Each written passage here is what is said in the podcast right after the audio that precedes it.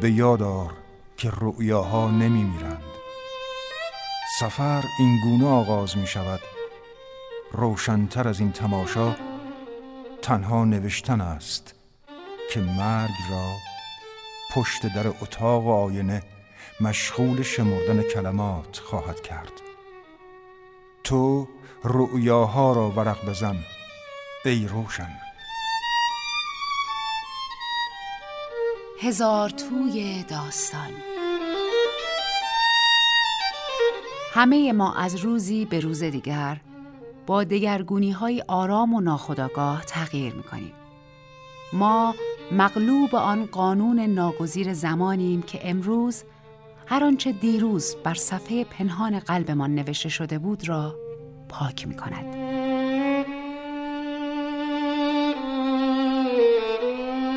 سلام بهناز بستاندوس هستم و با هزار توی دیگر در خدمت شما عزیزان امشب در هزار توی داستان از زنی میگیم که دومین زنی بود که برنده جایزه نوبل ادبیات شد. البته به عنوان یک ایتالیایی اولین زنی بود که برنده جایزه نوبل شد.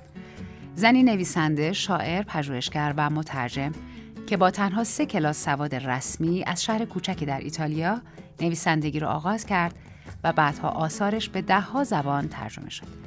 زنی که گرچه هرچه نوشت درباره شهر و جزیره خودش بود اما پرداختش به مسائل و دقدقه های انسانی به شکلی باورپذیر و حقیقی باعث شد که آثار فراوانش همچنان در سراسر دنیا پرخواننده باشه. دوستان عزیز، امشب از گراتسیا دلدا با شما خواهیم گفت. دوستان همراه تا پایان برنامه می‌تونین به شماره 3075 پیامک بفرستین و مثل همیشه یادآوری می‌کنم صفحه هزار توی داستان در سایت رادیو نمایش همواره پذیرای نظرها و پیشنهادهای شماست. پیامهای شما باعث دلگرمی ماست.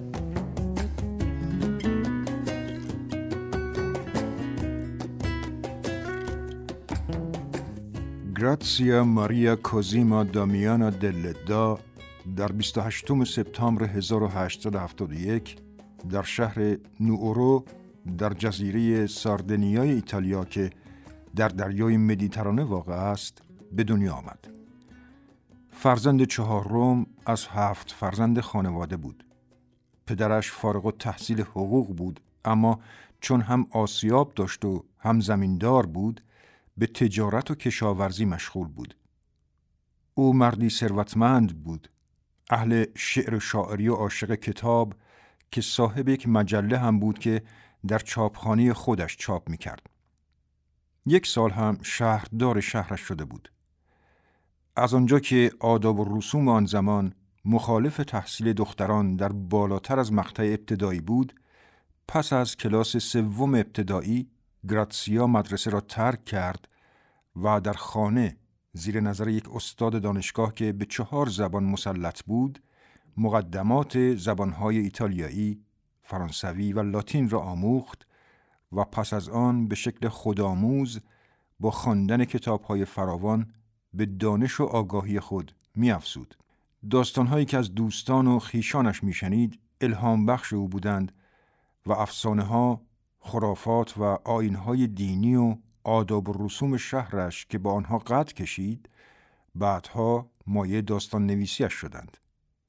اگرچه خانواده خودش و فهم و شناخت او از چرخه های طبیعت، چرخه زندگی و مرگ، زیبایی و نابودی بیشترین تأثیر را بر شیوه نویسندگی او گذاشتند. برخلاف دیگر نویسندگان همروزگارش، او تحت تأثیر گابریل دانونسیو قرار نگرفت و به نویسندگان قدیمی تری مانند جیوانی ورگا و لویجی کاپوانا نظر داشت. ناتورالیسم داستانهای دلدا به شکل مستقیم برگرفته از کارهای آن دو بود. در حقیقت دلدا انقدر ورگا را تحسین می کرد که هنگامی که برنده جایزه نوبل شد حس کرد که ورگا شایسته جایزه نوبل است نه خود او کارهای سه نویسنده دیگر هم تأثیر زیادی بر دلدا داشت. آلساندرو مانزونی، اوگو تارکتی و آنتونیو فوکاتزارو که در کارهای هر سه آنها روانشناسی و متافیزیک نقش مهمی دارد. دلدا خیلی زود حس کرد که به نویسندگی علاقمند است و دوست دارد نویسنده شود و نخستین داستانهای کوتاهش را در همان سالهای کودکی با الهام از زندگی دهقانان نوورو نوشت و با کمک آموزگار خانگیش نخستین داستان گراتسیا در سیزده سالگی او در یک روزنامه محلی به چاپ رسید. هفته ساله بود که چند داستانش را برای یک مجله مد در روم فرستاد و آنها کارهایش را چاپ کردند. هرچند که این کار برایش درد سرساز شد و همسایگان و همشهریهایش به مادرش اعتراض کردند که این داستانها داستان زندگی آنهاست. بنابراین پس از آن تا مدتی گراتسیا کارهایش را با دو نام مستعار مختلف در مطبوعات ساردنیا به چاپ میرساند تا او را نشناسند. نخستین رمانش خاطرات فرناندا در سال 1890 در همان مجله مود در روم به شکل پاورقی به چاپ رسید و مورد توجه قرار گرفت. پس از چاپ رمان ستاره شرق با نام مستعار در همان سال نخستین مجموعه داستان کوتاهش با نام درون آبی را هم در همان سال در میلان به چاپ رساند. عشق شاهانه، عشقهای مرگبار و گل ساردنیا را تا سال 1892 به چاپ رساند و با گل ساردنیا به شهرت رسید. این داستانها برگرفته از آنچه بود که در دوران کودکیش دیده بود. تمرکز اصلی دلدا بر نشان دادن فقر و سختیهایش به کمک تخیل و خاطراتش بود. در هنگام چاپ این کارها از سوی خانوادهش تشویق و حمایت نمی‌شد و در ساردنیا هم شهرتی پیدا نکرد. شاید چون داستانهایش داستان خود مردم آن منطقه بود. در همین سالها خانوادهش دچار چند حادثه دردناک شد. یک برادرش الکلی شد، برادر دیگرش زندانی شد و پس از مرگ پدرش در 1892 و خراب شدن وضع مالی خانواده مادرش نیز به سختی افسرده شد و گراتسیا به ناچار عهدهدار مخارج خانوادش شد. در 1896 راه شیطان را به چاپ رساند که از سوی نویسنده محبوبش لویجی کاپوانا بسیار تحسین شد. میان سالهای 1891 تا 1896 مجموع مقاله هایش درباره سنت های مردم نوورا را در مجلی به چاپ رساند و نخستین مقاله را با سخنی از تولستوی آغاز کرده بود که نشان دهنده دلبستگی او به ادبیات روسیه بود. او در سال 1897 مجموعی از شعرهایش را به چاپ رساند.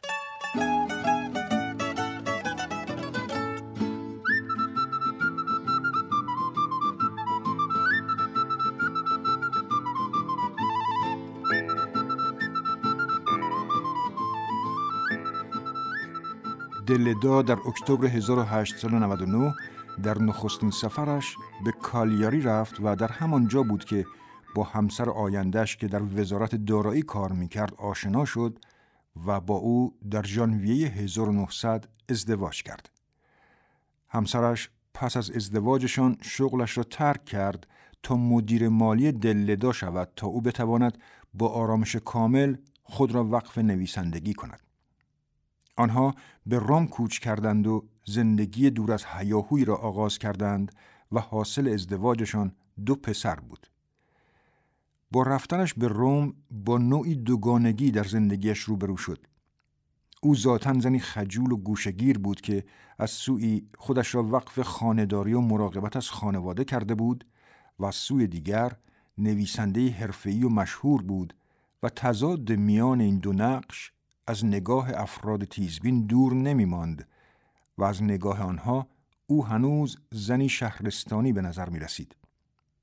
این نگاه دیگران به او با رمان جنجالی نویسنده بزرگ سیسیلی لویجی پیراندلو آشکار شد.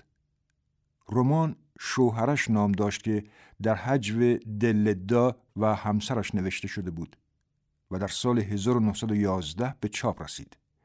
هرچند که پیراندلو بعدها از نوشتن این رمان پشیمان شد و 25 سال بعد در پایان عمرش روی بازنویسی آن کار می‌کرد.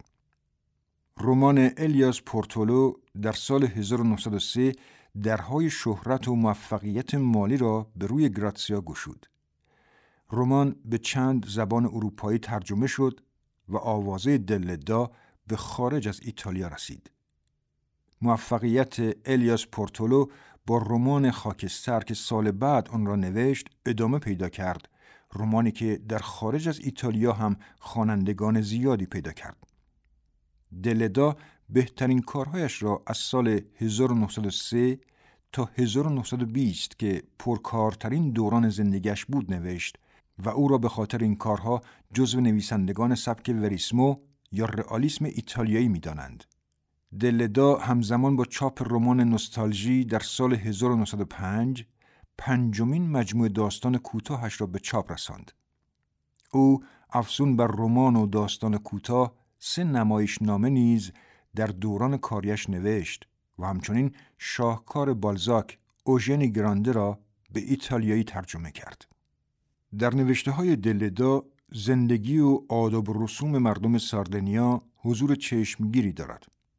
او در کارهایش به شرح دقیق جغرافیای محل روی دادن داستان می‌پردازد و شخصیت‌های داستانهایش غالبا ارتباط محکمی با زادگاهشان ساردنیا دارند. بسیاری از شخصیت‌های داستانهایش آدم‌های ترد شده هستند که در سکوت با انزوا و تنهاییشان در کشمکشند.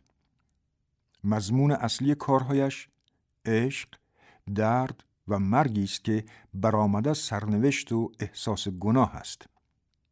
در آثارش نقد ارزش‌های اجتماعی و هنجارهای اخلاقی پررنگتر از نقد قربانیان این ارزش‌ها و هنجارهاست.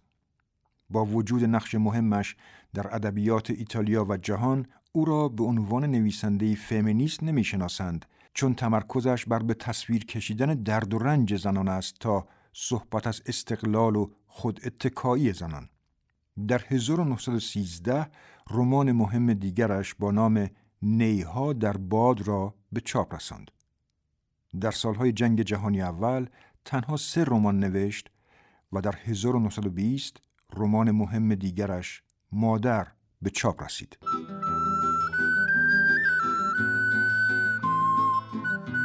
با هم داستان زیبای جشن کریسمس را میشنویم. کشتی ساعت پنج حرکت می کرد. ولی از ساعت چهار و نیم مسافرین درجه سه برای سوار شدن صف کشیده بودند. دهاتی های خورجین به دست، سربازان آزم مرخصی، محکومین از زندان آزاد شده یا تبعید شدگان به جزیره با های همراهشان. کمی بعد مسافرین درجه دو رسیدند. مردم طبقه متوسط. چند تاجر، چند محصل. و آخر سر هم مردی با چندین چمدان و قوطی که باربرها برایش حمل می کردند. چمدانهایش از چرم زرد و قوطی ها محتوی کلاه بود. این مسافر مردی بود ریزندام با پالتوی یقه پوست نسبتاً چاق و خوب اصلاح کرده. بر یک دستش دستکش خاکستری رنگ داشت و بر دست دیگر چند انگشتر طلا. یک تاجر پیر گاومیش از مسافرین درجه سه که فقط یک خورجین همراهش داشت آن مرد را شناخت و او را به رفقایش نشان داد و همه از روی احترام به او سلام دادند. اندکی از سر احترام و اندکی هم به خاطر اینکه مرعوبش شده بودند. پیرمرد تاجر به او نزدیک شد تا با او کلمه رد و بدل کند اما باربرها راهش را بسته بودند و در نتیجه منتظر ماند تا فرصتی بهتر به دست بیاورد. آن مسافر عالی مقام چمدانهایش را در یک کابین درجه یک گذاشت و به عرشه برگشت. به نرده ها تکیه داده بود و منظره را تماشا می کرد. اواخر سال بود اما هوا خوب بود، دریا آرام و صاف، خاکستری رنگ در نزدیکی بندر و سرمئی در افق زیر آسمان کبود غروب. صداهای بندر و شهر که منظرش هنوز از انکاس بنفش غروب به کبودی می‌زد در هوای صاف و سرد تنین انداخته بود. صدای آکاردئون می آمد. درست مثل شبهای زیبای پاییزی. ماه بزرگ و سرخ از بالای برج بندر صعود می کرد و تصویرش از همون موقع در آب منعکس شده بود. مرد مسافر زمین و دریا را تماشا می کرد. در چهره رنگ پریده و کمی پژمرده او در چشمان سرد و میشی رنگش نه شوری دیده می‌شد و نه غمی. فقط گاه لبهای خاکستریش را از روی بدخلقی می جنباد. پیرمرد تاجر گاومیش که از جای خود لحظه ای چشم از آن شخصیت مهم بر نداشته بود، حس کرد فرصت مناسب پیش آمده تا به او نزدیک شود. باید دم را غنیمت می شمرد چون اگر کشتی راه می افتاد و آن مسافر به کابین درجه یک خود یا عرشه مخصوص مسافرین درجه یک می رفت دیگر دستش به او نمی رسید. پس شهامتش را جمع کرد و از جلوی نرده های مرتوب پیش رفت. دستانش را روی شلوارش کشید تا وقتی با او دست می دهد عرق نداشته باشد. جناب آقای سالواتور آنجلو کارتا اگر اجازه بفرمایید می‌خواستم سلامی ارز کنم من امو پردو کامبونی شما این حالتون چطوره؟ شما مسافرین؟ بله جناب سالواتور ما مدام در سفریم. مجبوریم. ما که مثل سرکار حقوق ماهیانی خوبی نداریم. گرچه باید بگم که لیاقتش هم نداریم. از کجا میاین؟ پیرمرد از روم می آمد و به دهکدهش می‌رفت که با دهکده آقای سالواتور آنجلو چندان فاصله ای نداشت. جناب آقای سالواتور سه سالی می‌شد که شما رو ندیده بودم. مگه شما هر سال به ساردنیا نمیاین؟ البته حقم دارین نیاین. گرفتاری های دیگه دارین. حالا میرین جشن کریسمس رو با خونواده بگذرونینان خدا می‌دونه که برادرزادهاتون چقدر از این بابت خوشحال بشن. مدام از شما حرف می‌زنن. برادرزاده های من یه مشلات تن پرور فقط منتظرن من بمیرم. آقای سالواتور آن جمله را با عصبانیت بر زبان آورده بود. پیرمرد به جای مخالفت با او شروع به خندیدن کرد. آقای سالوادور یادتون هست؟ من به دهکده شما می اومدم تا از مادر بزرگتون گوساله بخرم. اون وقتا شما محصل بودین. یه محصل بیغم و غصه.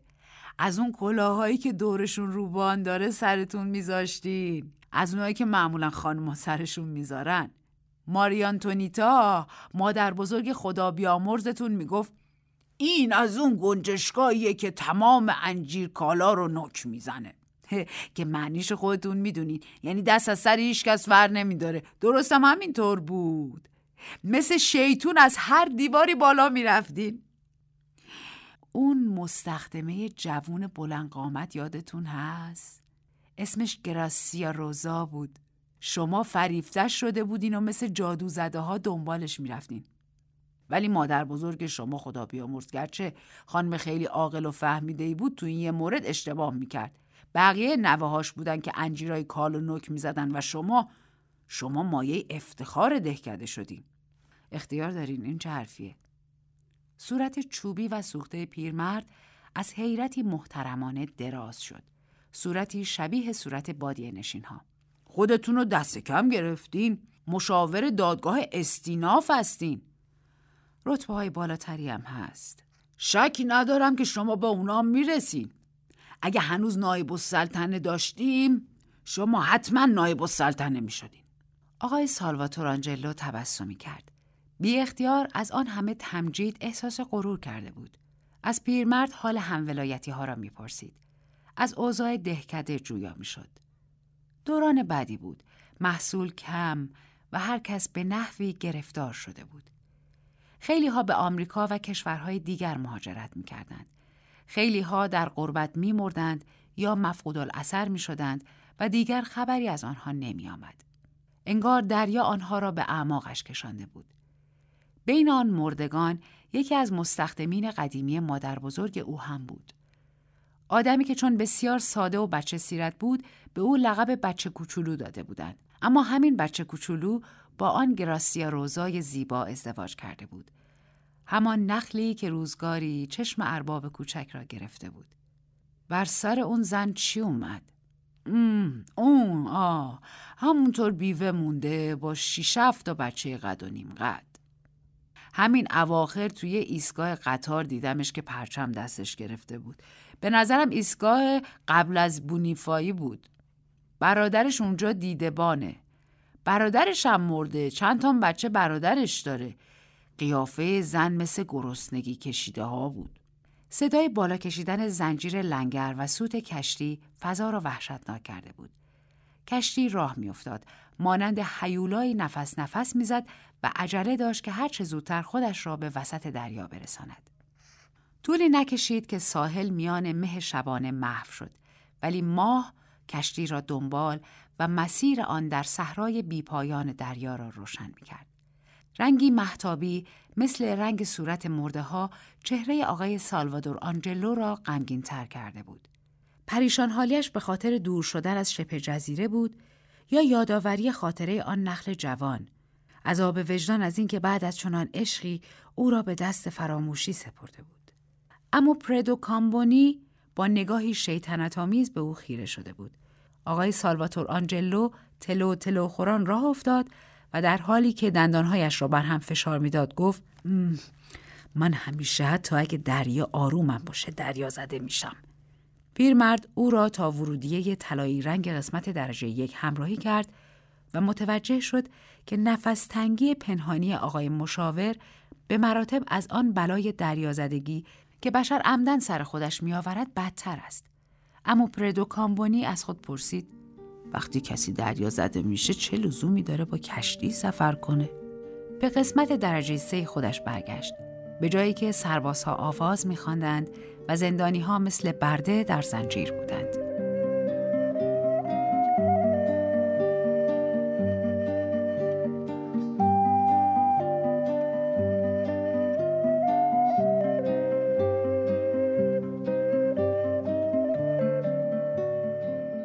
سالواتور آنجلو در کابین سفیدش روی تخت دراز کشیده بود و از خود می‌پرسید وقتی کسی دریا زده میشه چه لزومی داره با کشتی سفر کنه سخت پریشان حال بود حس می‌کرد بر پشت حیوانی رام نشده سوار شده و در صحرایی بی انتها به تاخت پیش می رود.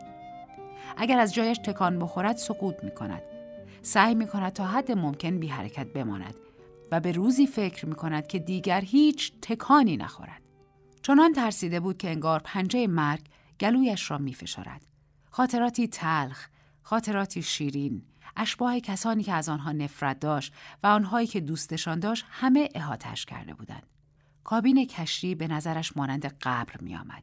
جایی که در آن هر جاه طلبی و خودپسندی از او دور شده بود. از خود می‌پرسید چه لزومی داره انقدر زجر بکشم باد شبانه وزیدن گرفته بود و مانند پرندهی به پنجره کابین نک می‌زد. سود می‌کشید. ناله می‌کرد. می‌خواست داخل شود و آنجا آرام بگیرد. همیشه همینطور بوده. رنج کشیدن برای بقیه. برای اون مادر بزرگ خنگ. اون اقوامی که به هیچ دردی نخوردن. اون برادرزاده های سرکش و لاوبالی. مدام همین بود. پیش رفتن اونم صرفا برای بقیه. آه نایب السلطنه. بله او در بهبهه کودکی خیلی قبل از آنکه کلاههای روباندار سرش بگذارد خیلی قبل از پریدن از روی دیوارها آرزو داشت نایب السلطنه بشود حتی شاه بشود و ناشناس برود داخل خانه مردم و برایشان پول و مروارید ببرد. چه بچه شاعر مسلکی بودم. همون موقع هم مدام به فکر بقیه. کی به خودم فکر کردم؟ خوب یا بد مدام تو فکر بقیه بودم و با این حال همیشه منو مردی خودخواه دونستن. برادرزاده هم میگن من زن نگرفتم چون مطمئنن که زنی پیش من بند نمیشه از خونم فرار می‌کنه. برادرزاده هایش آنها شش نفر بودند. درست مثل بچههایی که دوروبر گراسیا روزا جمع شدند. خانه گراسیا روزا قبل از ایستگاه بونیفایی است. مرد مسافر وقتی پرچم او را ببیند دیگر تقریبا به خانه رسیده است. مثل یک پسر بچه از تصور رسیدن خوشحال شد. بله، رسیدن، پایین آمدن از آن تخت شکنجه. دوباره زندگی را آغاز کردن. به نظرش می رسید که از همان لحظه دارد خلیج را به چشم می بیند. آن خلیج بدوی و زیبا. آن کوههای کم ارتفاع، جزایر کوچک، هایی که پرده شب بر آنها سایه کنده و در عین حال گویی با نوری از دور دست روشن شدند. بوی جزیره به مشامش می‌خورد. بوی آن زمین های ساحلی. چنان به شوق آمده بود که تصور می‌کرد به جوانیش بازگشته و علاقهش به گراسیا روزا دوباره بیدار شده است. بله، آن زن بلند قامت و استوار مثل یک نخل. قطار از میان ها و های ساحلی به سرعت پیش می رود. این هم آن آسمان عمیق جزیره. افقهای جوانی دور دست او. آن دشت های متروک بونیفایی با آن تپه خاکستری در انتها و آن دهکده سیاه رنگ در قله تپه.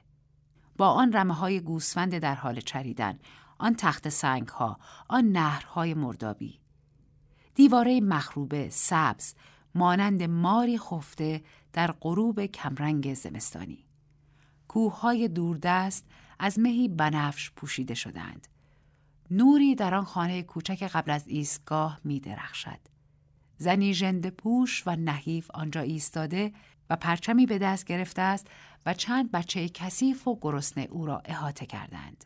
روح و جان سالواتور آنجلو کارتا دوباره از دریازدگی پریشان می شود.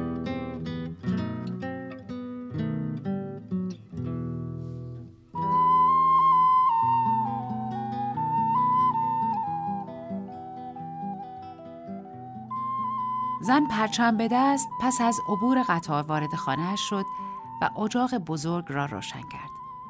این تنها ثروت او در آن اتاق مرتوب و غمانگیز بود. اتاقی که برایش حکم پناهگاه را داشت. هم برای خودش و هم برای آن خانواده مضاعف. بچه های بزرگتر مثل شبپره هایی که جذب آتش شوند دور او جمع شدند. پسر بچه هایی که تا آن موقع با سرما جنگیده و در میدانگاهی مشغول بازی بودند همه دور آن بیوزن که روی اجاق خم شده بود جمع شدند. چند تا بودند؟ مشتی جوجه کنار یک مرغ. دو تاشان که از بقیه کوچکتر بودند دنبال هم میدویدند و میخندیدند. یکی دیگر داشت از دست دخترکی که شب کلاه قرمز سرش گذاشته بود و چشمان مشکیش در آن صورت کبود از شدت خشم میدرخشید فرار می‌کرد. بچه گریزان خود را پشت بیوزن مخفی کرد و همه با رنگ چهره ها و لباسهایشان تصویری واحد تشکیل دادند. همه انگار مفرقی بودند. سایه موهای جولیده بچه ها روی دیوار و سقف میافتاد. سایه ای از شعله های سرخ و روشن آتش. زن سعی داشت کمی با مهربانی و کمی با خشونت خودش را از حجوم آن گروه خلاص کند. بعضی را در بغل می فشرد، بعضی را از خود دور می کرد و کلماتی شیرین و کلماتی تند بر زبان می آورد. بس دیگه بس کنین. اه بلی از اونجا برو کنار وگرنه با چوب میافتم به جونت. گراسی دا تو هم پیرن منو نکش پاره میشه. خودش که پاره هست. آنتونیه ای شیطون بلا بس کن دیگه. پدرت بیاد کلی چغالی تو می‌کنم. دیگه از لجبازیات خسته شدم. تو این سن و سال دیگه باید کمک من باشی. اما در عوض ببین چطور منو داری عذاب میدی. واقعا که از دست همتون خسته شدم. مثل یک گلی شدم که زیر برف گیر کرده باشه. آنتونیتا همون که شب کلاه قرمز به سر داشت زیر لب قری زد و رفت گوشه اتاق کنار در ایستاد. انگار کمین کرده باشد. امهش هم شروع کرد موعظه. قابلمه مسی را وسط اجاق از قلاب آویزان کرد و همان باعث شد که بچه ها عاقبت آرام بگیرند. چند تاشان نیم دایره دور اجاق ایستادند. چند تای دیگر هم به زن کمک کردند ماکارونی هایی که زن از صبح آن روز کنار گذاشته بود را بیرون بیاورند. آن شب شب کریسمس بود. شب فراموش کردن فقر برای تمام فقرا. پس ای قابلمه بجوش. ای مایتاوه سرخ کن. سس را آماده کن. به قول آن ضرب المثل ساردنیایی فقرا هم خدایی دارند. گراسیا روزا با وجود آن شکایت هایی که می‌کرد غمگین نبود. او هرگز غمگین نبود. پس چه لزومی داشت که درست همین امشب غمگین بشود؟ بچه ها احاتش کرده بودند. میخندیدند و گریه می‌کردند. او هم باید همانطور رفتار می‌کرد. به سرنوشت آنها فکر نمی‌کرد. به آینده فکر نمی‌کرد. اگر هم به گذشته فکر می‌کرد فقط برای این بود که تسلی خاطری پیدا کند. شبای مثل امشب و تو خونه اربابای من حسابی جشن می‌گرفتن. خوکای درسته کباب می‌کردن و اربابا تا صبح آواز میخوندن. چقدر همه چیز خوب و قشنگ بود. حالا اون اربابام دیگه چنین جشنایی نمی‌گیرن. دیگه خوک درسته کباب نمی‌کنن که. فقط یکی از اون اربابای من هنوز ثروتمنده. به گمونم اون از امو پردو کامبونی همون تاجری که میومد گاو میخریدن پولدارتر باشه. اون بچه ارباب که اونطور شوخ و شنگ بود حالا از همه جدیتر شده. ولی خدا می‌دونه که خوشبخته یا نه. به نظرم امشب اونو سوار قطار دیدم. صورتش سفید و ورم کرده بود. مثل یه قالب پنیر تازه. بچه ها قش قش خندیدن ولی زن جدی حرف می‌زد. بیشتر برای خودش تعریف می‌کرد تا برای آنها. چرا بی خودی میخندین؟ خنده نداره که. مگه نمیشه آدمای پولدار رنگ پریده باشن؟ بلیا با لحنی که جوابی نداشت گفت رئیس اسکام صورتش مثل سیب سرخه. طولی نکشید که ماکارونی پخت و آماده شد. بچه ها طوری با آن غذا چشم دوخته بودند که انگار یک گنج است. آن شوق اشتها را فقط اینکه ناچار بودند منتظر دایی و پدرشان بمانند خراب کرده بود. آنتونتو پسرکی که موی خرمایی و چشمهای میشی داشت گفت لاقل اون مایتاوی سسو بده به من تا یه طوری لیسش بذارم که شستن لازم نداشته باشه. غذای باتیستا رو اون تو کشیدم و کنار گذاشتم. اگه دیر کنه اگه رفته باشه کافه حتما دیر میاد. اون موقع منتظرش نمیمونیم شامم می‌خوریم. آن وقت بچه ها دم در رفتن تا سرک بکشن. حتی پا به کوچه گذاشتن تا ببینن از آن نگهبان ایستگاه خبری هست یا نه. ماه زرد مثل شعله از پشت کوههای شهر نورو طلوع می کرد و بین ابرهای سیاهی که بر آسمان صاف آن شب لکه انداخته بود از یکی به دیگری می پرید. ریل های قطار مثل سیم فولادی می درخشیدند و درختان کوتاه و صخره در آن سایه روشن مردد مانند حیواناتی خفته به نظر می آمدند. بچه ها هم نترس بودند هم خرافاتی. مسابقه اسب دوانی و سگ دوانی تماشا می کردن. به خیال خودشان شیطان را در لباس یک چوپان، گروهی از ارواح خبیسه را به صورت گله گراز یا خانمی سفید پوش را روی یک بلندی و غرق در تماشای ماه می دیدند. دو مدام چشم راه بود که حضرت مریم را در لباس پیرزنی گدا و ژنده پوش ببیند. گراسیدا دخترک موطلایی که لکنت داشت مدام به آسمان نگاه می‌کرد که شکافته شود و از میان درهای نورانیش جهان حقیقت را ببیند. آنتونیتا با وحشت و شوق منتظر دیدن سردسته شیاطین بود و بلیا هم می‌گفت دیو ستاره دنبالدار و دجال را سوار بر خر دیده است. همین بلیا بود که آن شب از خانه بیرون آمده تا جلوی ریل های راه آهن پیش رفته و بعد برگشته و گفته بود که کنار ریل ها آقای سیاه می آید که گردنش یال دارد و جعبه زرد به دستش گرفته. یعنی شیطونه که تو لباس آقا میاد؟ برادرها و پسردایی هایش شروع به تمسخر کردند ولی با ظاهر شدن آن موجود اسرارآمیز در انتهای میدانگاهی ساکت شدند و خودشان را پنهان کردند. امه جون مامان جون یه آقای سیاه سیاه زن دوان دوان رفت دم در و در نور چراغ مردی را که سوار قطار دیده بود شناخت. آقای سالواتور آنجلوی رنگ پریده و چاق.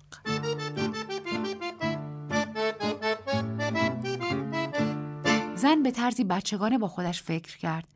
چرا داره میاد اینجا؟ حتما فهمیده من بیوه شدم دوباره داره میاد اینجا. بله، حتما یاد گذشته ها کرده. و با یادآوری اینکه حالا دیگر تقریبا پیر، لاغر و ژنده پوش است خندهاش گرفت. بازوهایش را روی سینه گره کرد و زیر لبی گفت حالا خودش می‌بینه چه ریختی شدم؟ با آن حرکت انگار می‌خواست جلوی کت پارهی که به تن داشت را بپوشاند. ولی مرد دیگر رسیده و انگشتش را به علامت سکوت روی لب گذاشته بود. زن هم با دیدن آنتونیتا که به او نزدیک شد دیگر بروز نداد که آن آقای اسرارآمیز را می‌شناسد. مرد وارد شد و یک راست به سمت اجاق رفت. نشست و آن جعبه زرد را هم کنار خود گذاشت. خب برام تعریف کن ببینم چه خبرها. زن شروع کرد به تعریف کردن. گاه قطر اشکی میریخت و گاه میخندید. آن خنده شاد که هنوز هم چهرهش را شکفته می کرد. خنده ای مثل گل سرخهای رویده بر ویرانه ها. مرد بیش از آن که به آنچه او تعریف می کرد گوش دهد توجهش به بچه ها جلب شده بود که کنج کاوانه و نگران دوباره دوروبر زن جمع شده بودند. به آن سرهای قشنگ کوچک نگاه می کرد. زیبا و بدوی. آن موهای مجعد مشکی، موهای خرمایی، آن گیسهای بافته طلایی که از انعکاس آتش درخشان تر شده بود. آن چشمهای مشکی، آن چشمان میشی که او را با شیفتگی می نگریستند و شادی و غمشان را به او انتقال می دادند. با خود فکر می کرد اگه با اون ازدواج کرده بودم وقت تمام این بچه ها بچه های من می شدن. یک اتاق نارخوری که آبرومندانه مبله شده بود را مجسم می کرد با یک درخت کریسمس روی میز و تمام آن بچه ها با لباس های قشنگ مخملی و پیراهن های تور و آن دخترک موطلایی با آن چشمان درشت را که مثل گربه از صندلی بالا رفته بود و شعر مخصوص کریسمس دکلمه می کرد. ولی نه همینطور خیلی بهتر بود قشنگتر شاعرانه تر و خیلی به تر. آقای اسرارآمیز دستش را از دستکش درآورد و انگشتش را به سمت صورت کوچکی که چال گونه داشت پیش برد. در آن چالهای کوچک انگار شوقی شیطنت آمیز می درخشید. تو شیطونک اسم چیه؟ مور جوانی ماریا بلیا صدا می‌کنن. مدرسه میری؟ بله آقا. تو بونیفیایی؟ بله آقا. وقتی هوا بارونی یا برفی هم باشه میری مدرسه؟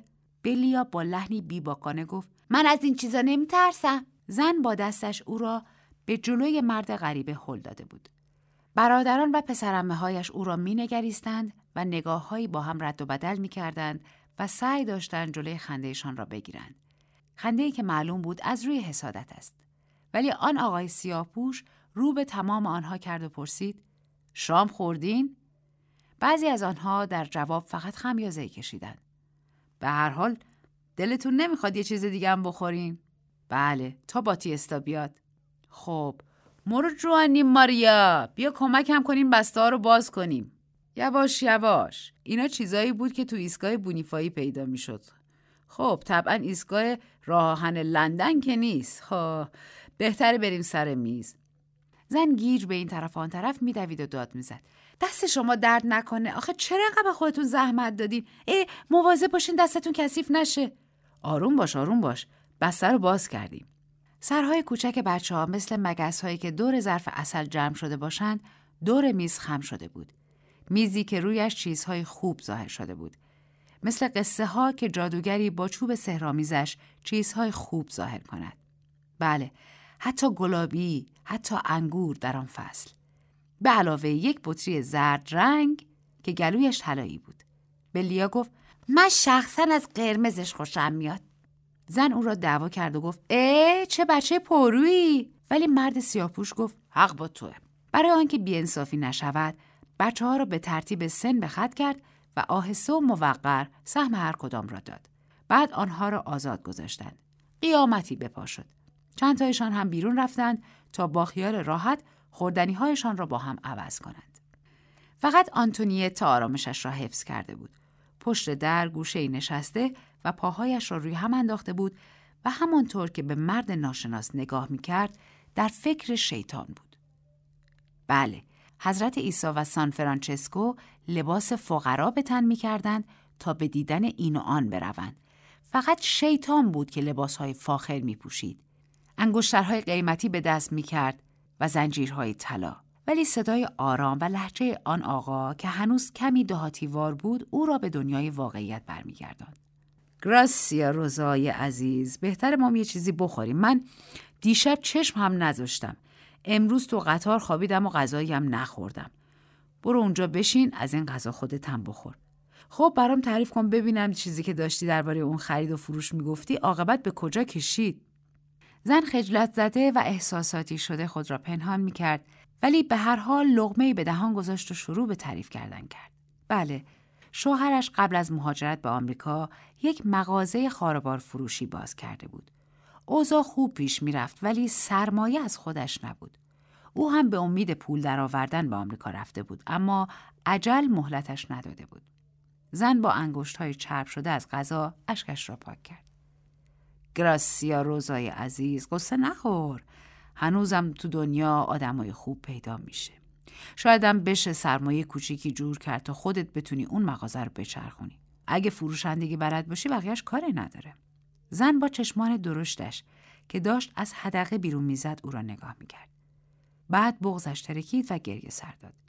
ولی بلافاصله بر خود مسلط شد و صلیبی بر سینه کشید. در همان لحظه از دهکده بالای تپه صدای ناغوز ها بلند شده بود. صدای مطبوع مثل صدای زنگوله های یک گله گوسفند در حال چرا. صدای زنگ اولین نماز بود. آنتونیتا که صلیب کشیدن امهش را دیده بود با خود فکر کرد این کار شیطون و فراری میده. خودش هم صلیبی کشید و بقیه هم از او پیروی کردند. ولی مرد سیاهپوش از آنجا فرار نکرد. در عوض بطری را برداشت و با ناخون شروع کرد به کندن آن زرورق طلایی.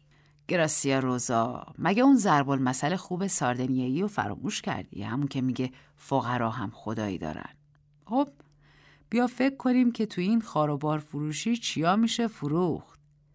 بعدم بیا به من کمک کن در این بطری رو باز کنیم. چند تا لیوانم بیار. ولی زن فقط و فقط یک لیوان داشت. یک لیوان بزرگ. لیوان را شست خوش کرد و جلوی آقای سیاه پوش گذاشت. دستش میلرزید. ولی دهانش که مانند گلی شکوفا شده بود دوباره میخندید. زیر لبی گفت اصلا عوض نشدی. چرا این کارا رو می‌کنی؟ چرا؟ خود او هم دلیلش را نمی‌دانست.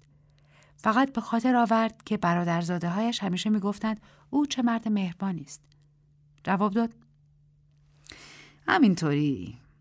خب خوشم میاد. بنوش بنوش. زن ابتدا لیوان را پس زد. یک بار. دو بار آن را پس زد. ولی آخر مجبور شد قبول کند.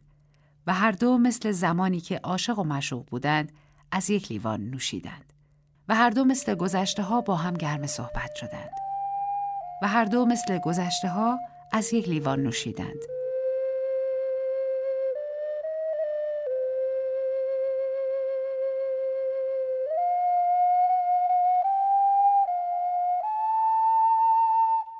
در خدمت مترجم، استاد دانشگاه و پژوهشگر ارزشمند آقای دکتر کیهان بهمنی هستیم. خیلی خوش اومدیم و ممنونم که دعوت ما رو پذیرفت. سلام عرض می‌کنم خدمت شما خانم بستان دوست و شنوندگان خوب برنامه هزار توی داستان. یه خسته نباشیدم به خانم محمد علی بگیم که بله. می‌دونیم چقدر زحمت می‌کشه بله. برای همچنین آقای عمرانی همچنین آقای آریا شکو به عنوان بله. صدا بردار یعنی همه عزیزانی که تو این برنامه کمک می‌کنم خیلی بله. خوشحالم که در خدمتتون هستم خیلی متشکرم ممنونم که شما یاد کردین از دوستانمون که انقدر واقعا دارن زحمت می‌کشن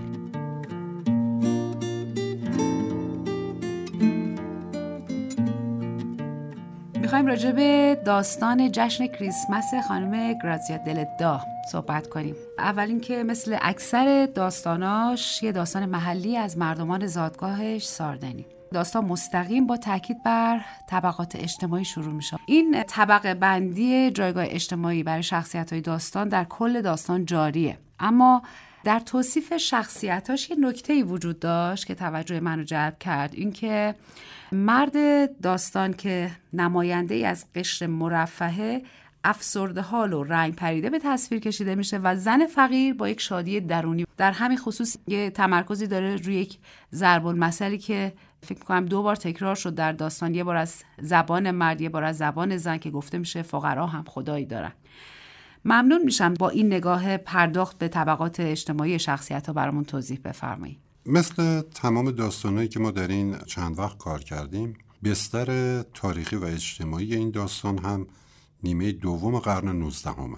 و ما می‌دونیم از نظر تاریخی نیمه دوم قرن 19 هم یکی از موضوعات مهمی که دربارش وجود داره این بحثه که به تدریج این طبقات اجتماعی به خصوص قشری که ما تحت عنوان پایینتر از متوسط می‌شناسیم بله. یه مقدار پررنگتر میشه یعنی اگر تا قبل از این زمان ما قشر متوسط کارگر برژوا یا ثروتمند رو داشتیم از نیمه دوم قرن 19 هم یک قشر دیگه هم اضافه میشه تحت عنوان زیر متوسط که به اینا پرداخته میشه تو که به اینا. پرداخته میشه و در این داستان یه مقدار بهشون اهمیت میده بنابراین در اکثر داستانهایی که ما در این دوران می‌خونیم عصری که به عنوان عصر ویکتوریا می‌شناسیم این مسئله طبقات و اختلاف بین طبقات مسئله پررنگی هست که در داستان خودشون نشون میده خود داستان زیبایی که خوندید از بله. نظر معلف های رئالیستی تمام اون معلفه ها رو داره و نویسنده تا حد زیادی سعی کرده بیطرف بمونه نسبت به روایتی که داره ارائه می‌کنه. البته این کامل نبوده. به ویژه در بعضی از قسمت های داستان می‌بینیم که از اون حالت خطی ساده در میاره سعی می‌کنه چند تا راوی رو همزمان در کنار بله. هم داشته باشه بله. که ما یه راوی دوم هم داریم. آقای پردو کامبونی که میاد و راجع به قهرمان داستان ما صحبت می‌کنه. بنابراین ما می‌تونیم صدای چند نفر رو بشنویم. در این اینکه یک داستان رئالیستی و خطی هست اما راوی های مختلفی برخلاف سنتی که معمولا یک نفر به صورت دانای کل داستان رو روایت بله. می‌کرد در اینجا ما می‌بینیم که چند نفر دارن هر کدوم یک قسمت از روایت رو برای ما میگن. بله یه جام برش می‌خوره قشنگ میره از زاویه دید زن. قصه رو تعریف می‌کنه در انتهای داستان. اما یه چیزی که در این داستان خیلی به نظر من پررنگ هست گرایشیه که دلدا به سمت سنتیمنتالیسم داره یا احساسگرایی بله. اغراقی بله. چون شما می‌بینید این داستان یک داستان رئال صرف نیست بلکه یک جاهای انگار نویسنده داره ما رو حل میده به سمت اون احساساتی که خودش مد نظرش هست و این در نیمه دوم قرن 19 هم بحث احساسگرایی و این چیزی که ما به عنوان سانتیمانتالیسم می‌شناسیم یعنی بیش از اندازه پرداختن به احساسات یک نگرش غالب بود در ادبیات به خصوص در بین نویسندگان زن. ما حالا جین آستن رو داشتیم یا کسان دیگه داشتیم که خیلی به این سمت می‌رفتن. بنابراین طبیعی هست. این با خلق و خو یا اون چیزی که ما در ادبیات تحت عنوان ریدرشیپ یا مخاطب می‌شناسیم مخاطب اون زمان خب این میخونده. اون افقهای انتظار مخاطب نیمه دوم قرن 19 هم رو کاملا برآورده می‌کرده. یعنی سری معلفه های ادبیات رمانتیک رو داشت؟ من نکته که همیشه توضیح میدم راجبش اینه که بعد از 1830 رومانتیسم از بین نمیره بلکه ضعیفتر میشه و در انواع ادبیات وجود داره. اینجا هم اوجش بود که داشت ضعیف و ضعیفتر می‌شد. بله داشت ضعیفتر می‌شد به خاطر اینکه حالا وارد عصر انقلاب صنعتی شدیم بله، و دیگه اون. تفکرات رومانتیسم کنار رفته رئالیسم اومده جاشو گرفته. اما رومانتیسم هیچ وقت از بین نرفت. حتی, هنوزم بعداً- هست. هنوزم هست. در عصر مدرنیسم ما همراه تی اس الیوت دیدیم یا خیلی از کسان دیگه. رومانتیسم همیشه در کنار خیلی از آثار بوده از بین نرفته بلکه کمرنگ شده حالا تبدیل شده به معلفه که ما در خیلی از داستانها می‌تونیم بخونیم بله. از جمله در این داستانم ما اون معلفه های رومانتیسم رو توی حدی می‌تونیم ببینیم می‌خوام بگم این داستان یک داستان رئالیستی صرف نیست بله. حتی عناصر ناتورالیستی رو ما درش می‌بینیم این پرداخت به مسئله طبقات یکی از اون چیزایی که معمولا ما در ادبیات ناتورالیستی زیاد بهش بله، برخورد می‌کنیم بله. اختلاف بین طبقات و اینکه حالا این اختلاف طبقاتی یک چیزی است که توسط نیروهای دیگه ای داره کنترل میشه و انسان اختیاری نداره درش و ما در این داستان داریم این رو هم می‌بینیم. بنابراین این داستان یک ملغمه هست از نگرش های مختلف که اینجا خانم دلدا اینا رو کنار هم جمع کرده درسته.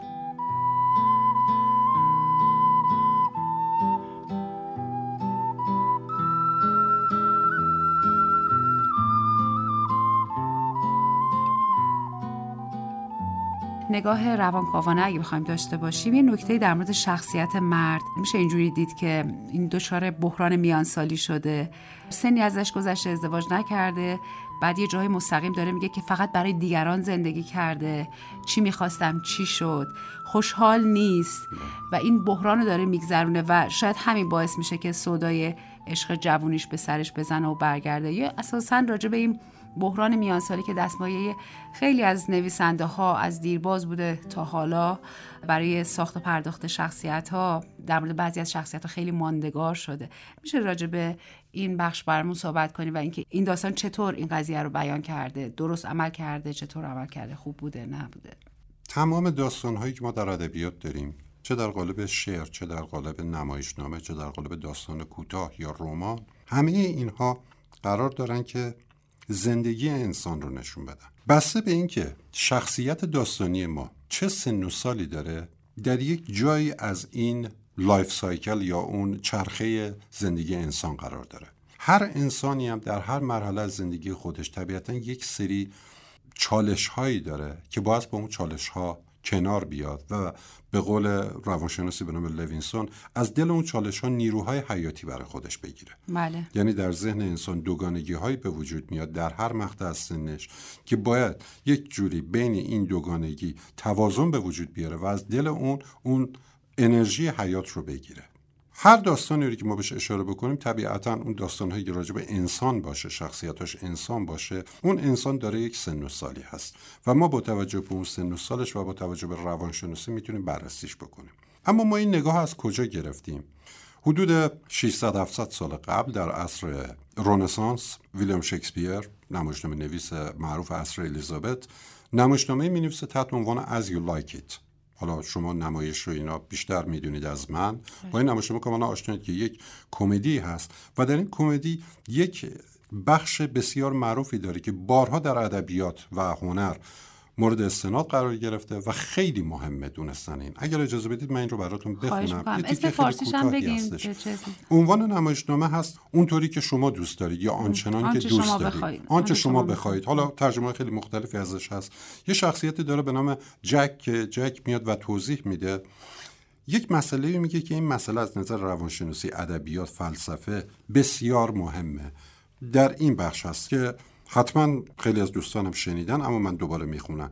که میگه سرتاسر سر جهان صحنه نمایش است. بله. و تمام زنان و مردان بازیگران آنند. هر کدام لحظه های ورود و خروج دارند و هر یک به موقع نقش های را ایفا می کند و عمر هر یک شش یا هفت صحنه دارد. این خیلی مهمه. با شیرخارگی و گریه در آغوش پرستار آغاز می شود و سپس به ناله کودک دبستانی با کیفی بر پشتش می رسد که با چهره تابناک ولی با بیمیلی حلزونوار به سوی مدرسه گام بر می دارد.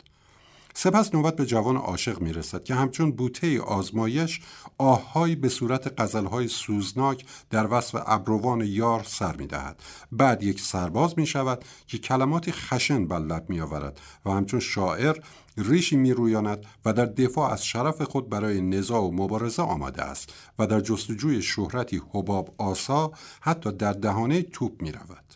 سپس قاضی دادگاه می شود که شکمی گرد و برجسته با مرزهای مشخص و چشمانی سختگیر و ریشی منظم پیدا می کند و گفته های خردمندانه و نوین بر زبان می راند و بدین ترتیب نقش خود را ایفا می کند.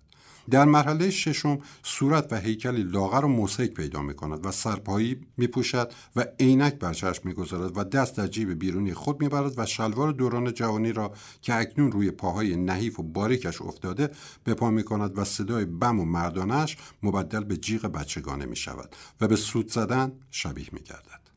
آخرین صحنه که این تاریخچه پرماجرا را به پایان میرساند دوران طفولیت مجدد و زمان فراموشی است که دیگر نه دندانش مانده و نه چشمانش کار می کند و نه تعمی می‌فهمد و دیگر هیچ چیز برایش وجود ندارد بله. همین قسمتی که به سادگی در عصر رنسانس گفته میشه بعدها اساس کار اریکسون روانشناس قرار می‌گیره و به جای این هفت مرحله که شکسپیر معرفی کرده کل زندگی انسان رو به هشت قسمت تقسیم می‌کنه بله. و میگه در هر کدوم از این قسمت ها که خیلی هم شبیه هست به همین مدلی که شکسپیر ارائه میده در زمانی که تحت عنوان روانشناسی ما هیچ دیسیپلینی نداشتیم شکسپیر اومده و یک چنین حرف بزرگی زده بله. یعنی تقسیم بندی رو انجام داده یعنی پایه‌گذار روانشناسی رشد بوده بله. و بعدها اومدن از ادبیات استفاده کردن روانشناسا و همین رو یک مرحله بهش اضافه کرده اریکسون و زندگی انسان رو هشت مرحله کرده. در مورد این داستان هم کاملا حق با شماست. مسئله اصلی که داریم شخصیتی هست قهرمانی هست که به موقع ازدواج نکرده به موقع طعم عشق و نچشیده به موقع بچه دار نشده و نتونسته اون احساس و عشق رو به نسل آینده خودش بده. حالا که داره به سمت مرگ میره این اون جایی هست که اریکسون روانشناس میگه که انسان دچار یک حس ناراحتی میشه. چون فکر می‌کنه که اگر بمیره هیچ چیزی از خودش باقی نمیمونه. میل به جاودانگی کرده. دقیقا همون میل به جاودانگی. افرادی که به موقع ازدواج می‌کنن به موقع بچه دار میشن اون بچه در واقع میراث یا لگسی میشه که از اون فرد باقی میمونه اما اگر کسی ازدواج نکنه به موقع و نتونه چیزی از خودش باقی بذاره یا حالا باز هنرمند باشه که هنری خلق بکنه و اون هنر رو به عنوان میراث خودش بذاره و در غیر این صورت این چرخه حیات درست طی نمیشه و اون فرد ممکنه که تبدیل بشه به یک آدمی که از نظر روانی دچار مشکلات بشه. در این داستان هم ما می‌بینیم قهرمان داستان ما در اون مرحله ای که باید ازدواج می‌کرده و بچه دار می‌شده خب این کارا رو نکرده در داستان خیلی به صورت خلاصه به ما میگه. اما ماحصل کار رو داریم در اینجا ما ببینیم یک پیرمردی که با برگشتن و فکر کردن به گذشته خودش به زندگی سابق خودش حالا ما میگیم ارزیابی زندگی یا life reappraisal در روانشناسی گفته میشه. معمولا آدمایی که از سنشون 50 سال به بالا میره مدام شروع می‌کنن به باز نگری کردن زندگی گذشته که ببینن که تا حالا چی کار کردن؟ آره. دقیقا همه اینها. و در اینجا ما می‌بینیم که قهرمان داستان ما وقتی برمیگرده به گذشته فکر می‌کنه متوجه میشه که مراحل درست طی نشده. بله. و حالا یک حالت احساس خسرانی هم داره با خودش. بنابراین یعنی این رجعتی که می‌کنه به اون زن کاملا اتفاق درستیه که تو روند این داستان میفته. صد درصد. این آره. کاملا طبیعی معرفی که می‌کنه از این شخصیت و پریشونیش و ناراحتی در ادبیات اتفاقا این رجعت ها خیلی زیاد هست. من یه رومانی از خانم انتایلر ترجمه کردم که اصلا شروعش اینجوریه که قهرمان داستان یه خانم 55 6 ساله است که ازدواج کرده همسرش فوت کرده و حالا این یاد اون عشق جوانی خودش میفته. و داستان اینطوری شروع می‌کنه که یه روز بیدار شد و دید یه آدم دیگه ای شده. اون آدمی نیستش که به نظرش میومد و باید می‌شد. بنابراین دوباره برمیگرده به سمت اون عشق جوانیش و سعی می‌کنه که ببینه می‌تونه ارتباط رو برقرار بکنه یا نه. این یکی از اون موضوعاتی است که در ادبیات خیلی استفاده میشه اسم کتاب چیه؟ جذاب شد برم بخونمش. وقتی بزرگ بودیم نویسنده‌شم که خانم انتایلر هست. این بله. دقیقا یک بازی کلامی است چون خانم انتایلر خیلی بازی کلامی داره.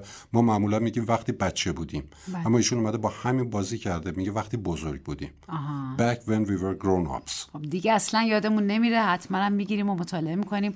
قطعا با ترجمه شیوای شما خیلی باید خوندنی باشه.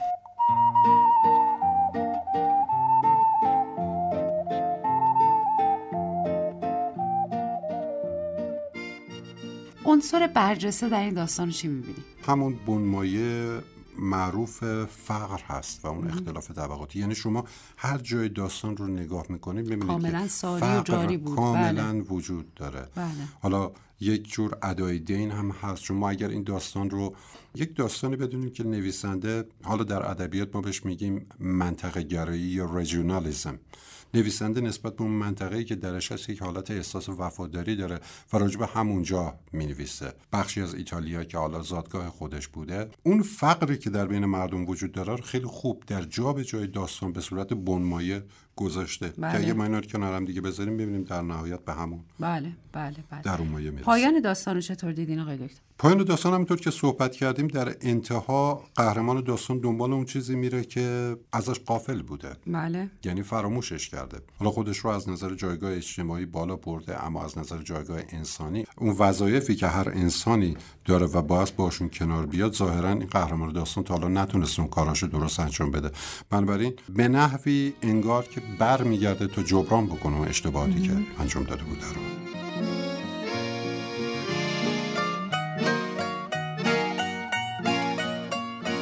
آی دکتر یه سوالی برای من پیش اومد نمی‌دونم حالا اشتباه شاید مثلا تو مدل ترجمه بوده یا اینکه من درست متوجه نشدم. اوایل داستان وقتی راجع به برادرزاده هاش داره میگه دائم ازشون به عنوان لاوبالی و اینا یاد می‌کنه. میگه اونا منو مرد بد اخلاقی می‌دونن که هیچکس تحمل زندگی کردن با من نداره و اساسا نگاه خیلی شیرینی به اینا نداره.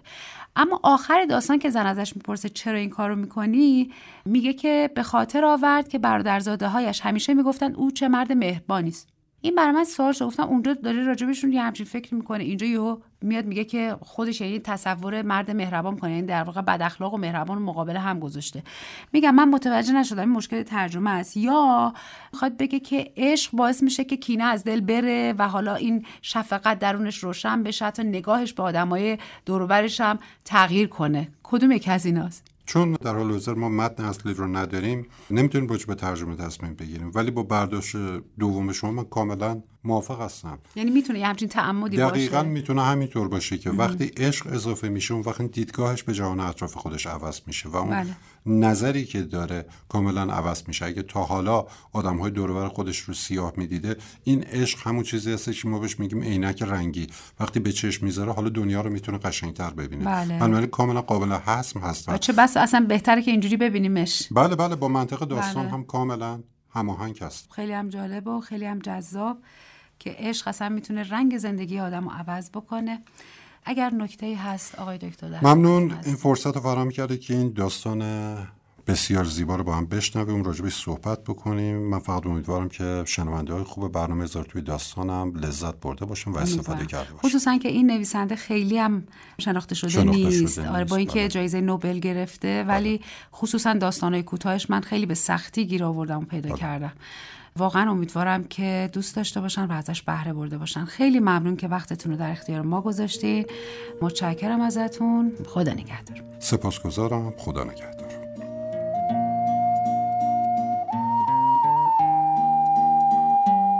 دلدا در دهه 20 پنج رمان دیگر نیز به چاپ رساند و در سال 1926 فرهنگستان سوئد او را برای نوشته های آرمانگرایانه الهام بخشش که زندگی در جزیره زادگاهش را به زلالی و نرمی به تصویر می کشد و در آنها با شور و همدلی به گرفتاری های انسان می پردازد شایسته دریافت جایزه نوبل ادبیات دانست. او دومین زنی است که برنده جایزه نوبل ادبیات شد و دومین ایتالیایی برنده این جایزه. او هشت سال پیش از پیراندلو برنده جایزه نوبل شد و پیراندلو می گفت که دلدا برنده نوبل شد چون موسولینی کارهایش را دوست دارد در حالی که حقیقت این بود که دلدا از 1913 نامزد دریافت جایزه نوبل بود واپسین رمان او کلیسای تنهایی نام داشت که چند ماه پیش از مرگش به چاپ رسید که قهرمان زن داستان از بیماری بیدرمانی رنج می‌برد. افسون بر رمان‌های فراوانش هجده مجموع داستان کوتاه نیز از او بر جای مانده است. سرانجام گراتسیا دلدا در پانزدهم آوریل 1936 از سرطان سینه در روم درگذشت و پیکرش در روم به خاک سپرده شد. اما چند سال بعد مسابقه ای برای طرح بازسازی کلیسای قدیمی شهر در نوورا برگزار شد تا کلیسای نو آرامگاه دلدا شود. کلیسای 300 ساله را در 11 سال بازسازی کردند و باقی مانده پیکر دلدا را از روم به زادگاهش بردند و در تابوتی در آن کلیسا گذاشتند و نام کلیسا پس از آن کلیسای بانوی تنهایی شد تا یادآور نام واپسین کتاب او کلیسای تنهایی باشد.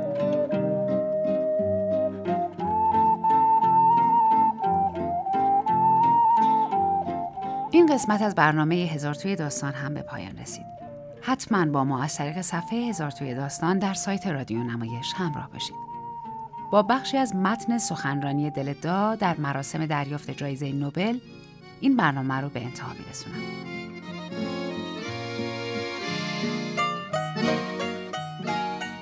در خانواده هم هم خردمند داشتیم هم تندخو و هم هنرور.